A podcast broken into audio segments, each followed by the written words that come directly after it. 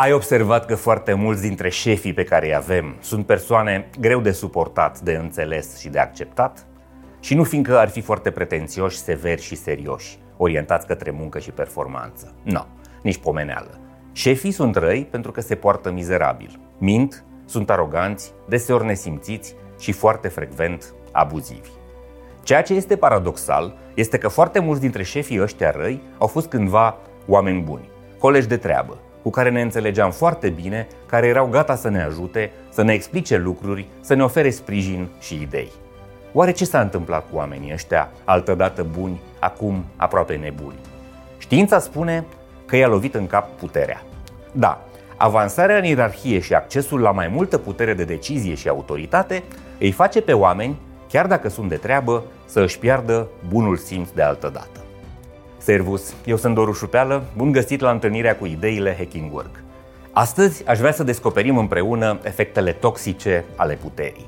Concret, dobândirea puterii aduce aproape automat o pierdere a autocontrolului și discernământului și tendința de a abuza de putere. Și asta nu este o schimbare intenționată și nici conștientizată, ci una automată, naturală și inconștientă. Puterea corupe și ne ia mințile, iar treaba asta este cercetată și demonstrată științific. Te-am făcut curios? Îți explic imediat. Ideile care construiesc viitorul și ne fac mai buni vă sunt oferite de Blank Factor Engineering Impact. O serie de cercetări făcute de-a lungul mai multor ani de echipa profesorului Daher Keltner de la University of California, Berkeley, demonstrează că odată cu dobândirea puterii și accesului la resurse și decizie, oamenii tind să-și piardă controlul și discernământul și se lasă duși de val, începând să se considere speciali, excepționali, îndreptățiți să nu mai respecte regulile și să încalce și cele mai elementare principii ale bunului simț. Acest efect toxic al puterii asupra indivizilor care urcă în ierarhie se numește hybris și este caracterizat foarte frecvent de mândrie exagerată, încredere în sine exacerbată, insolență, impetuozitate, tendința de a-și asuma riscuri exagerate, refuzul de a asculta de ceilalți și de a accepta sfaturi, ambiție patologică și egocentrism accentuat.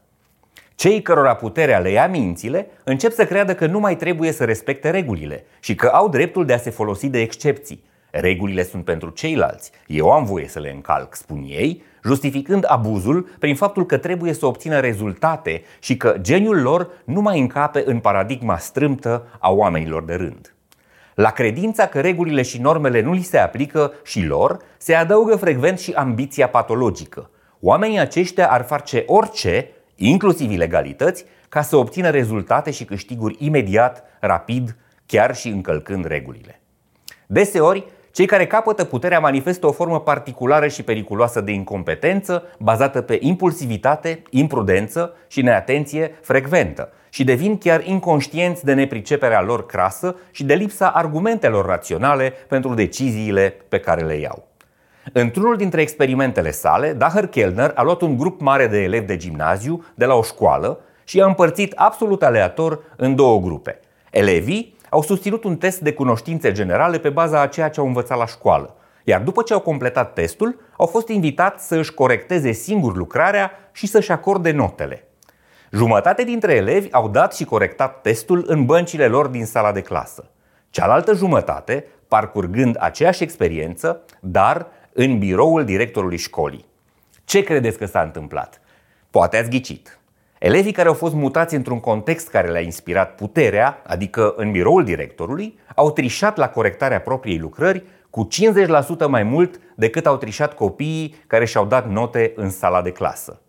Doar simpla poziționare într-un spațiu definit de autoritate și putere i-a făcut pe copii să considere oportun să își falsifice evaluarea într-o proporție semnificativ mai mare. Sentimentul puterii i-a făcut să se simtă îndreptățit să trișeze, să încalce regulile și să se poziționeze mai sus decât meritau de fapt. Și, atenție, vorbim de copii de gimnaziu, ceea ce ne arată cumva că această tentație a abuzului de putere este organică, naturală, umană, nu este un rezultat al unor experiențe învățate, instruite.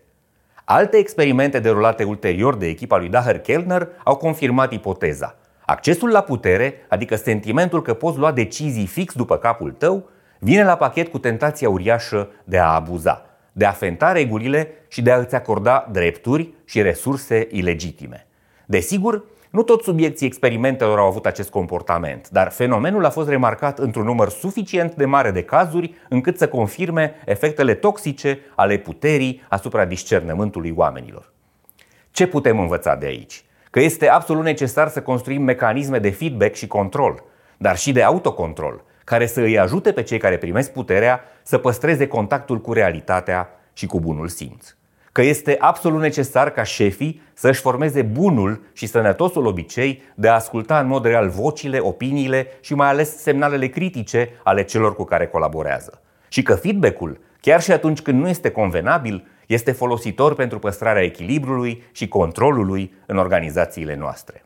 Sunt convins că exemplul pe care vi l-am dat și povestea pe care v-am spus-o v-au dus pe unii cu gândul la deținătorii de putere de acolo de unde munciți dar și la deținătorii de putere din spațiul public de la noi, la politicieni și șefi de instituții.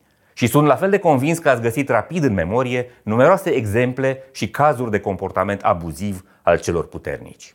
Ei bine, am învățat astăzi că puterea are acest dar de a corupe și că indivizii cu pricina nu parcurg în mod intenționat și conștient drumul spre abuz. Dar această explicație nu le oferă nici scuze și nici motive pentru a continua să se poarte așa. Dacă vrem să avem organizații sănătoase și o societate corectă, este absolut necesar să construim mecanismele de feedback și control care să oprească sau măcar să limiteze abuzul de putere. Depinde de noi toți să discutăm acest subiect cât mai amplu posibil și să conștientizăm nevoia de a ne lupta cu acest fenomen spre binele tuturor. Puterea corupe, iar noi trebuie să ne batem, să îi aducem pe deținătorii de putere cu picioarele pe pământ. Acest episod al ideilor Hacking Work vă este oferit de Blank Factor, lider global în inovație digitală pentru fintech-uri și procesatori de plăți.